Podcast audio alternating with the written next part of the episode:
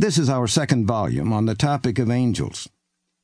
We need to remember that while the majority of angels are righteous beings who follow God, a full third are fallen angels who sided with Satan when he rebelled. Because of this, we are surrounded by spiritual battles we cannot see. We don't have to fear because we are safe in Christ Jesus. The first thing we should do is place ourselves squarely in His protection, covered in His armor. The second is to understand the true nature of our enemy. What do we actually know about Satan?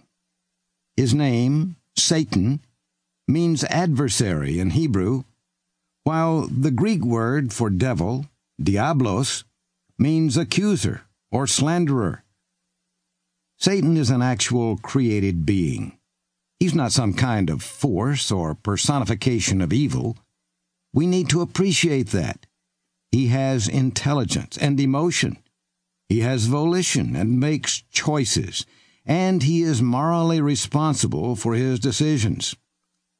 Satan has not always existed. He was created along with all the angels. He was originally good and beautiful created for and by Christ. He is not Christ's brother, and he is in no way equal to Christ in power.